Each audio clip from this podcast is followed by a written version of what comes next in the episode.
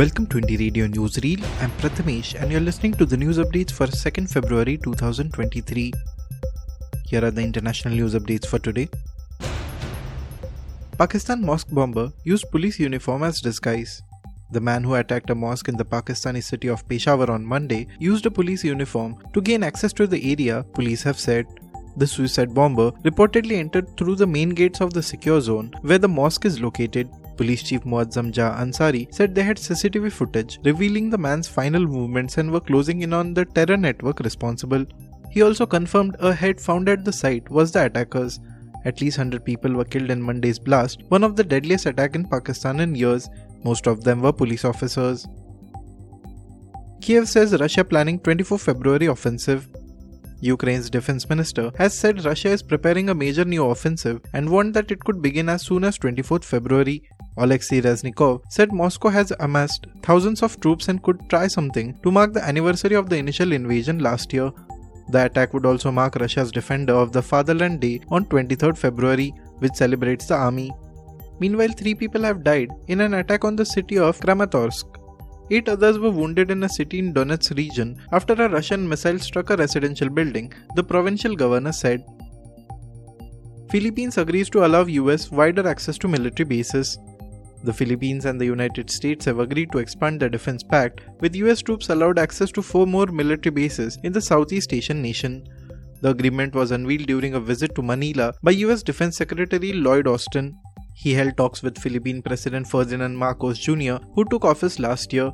This forms part of a decades long security alliance between the US and the Philippines and allows US troops to rotate through five Philippine bases, including those near disputed waters. Now to the national news stories. Big blow to BJP on home turf in Maharashtra Legislative Council election. In a major electoral setback for the BJP, the candidate for the opposition Mahavikas Aghadi MVA coalition on Thursday defeated the party's contender in polls to a Maharashtra Legislative Council seat in Nagpur. The constituency houses the headquarters of its ideological parent, Rashtriya Swayamsevak Sangh or RSS, and is the home turf of prominent leaders like Union Minister Nitin Gadkari and Deputy Chief Minister Devendra Fadnavis. The biennial elections to the upper house of the state legislature were mainly between the ruling tie-up of the BJP and Mr. Shinde's Shiv Sena faction and candidates backed by the MVA. The six-year term of five council members, three from teachers and two from graduates constituencies, is expiring on February 7th. Besides Nagpur, another closely watched fight was in the Nashik division graduate seat where the Congress saw a rebellion in its ranks in the run-up to the polls. Supreme Court rejects plea seeking to bar candidates from contesting elections from two seats. The Supreme Court on Thursday dismissed a plea seeking direction that a candidate in an election cannot contest simultaneously from two constituencies. It said there is no manifest arbitrariness in it and that it is up to the legislature to decide whether to make any changes. A bench headed by Chief Justice of India, D.Y. Chandrachud, said candidates may contest from different seats due to a variety of reasons. It added that permitting this is a matter of legislative policy since ultimately it is Parliament's will as to whether the political democracy is furthered by granting such choice. Bangladesh asks Adani Power to revisit 2017 pact over excessive pricing.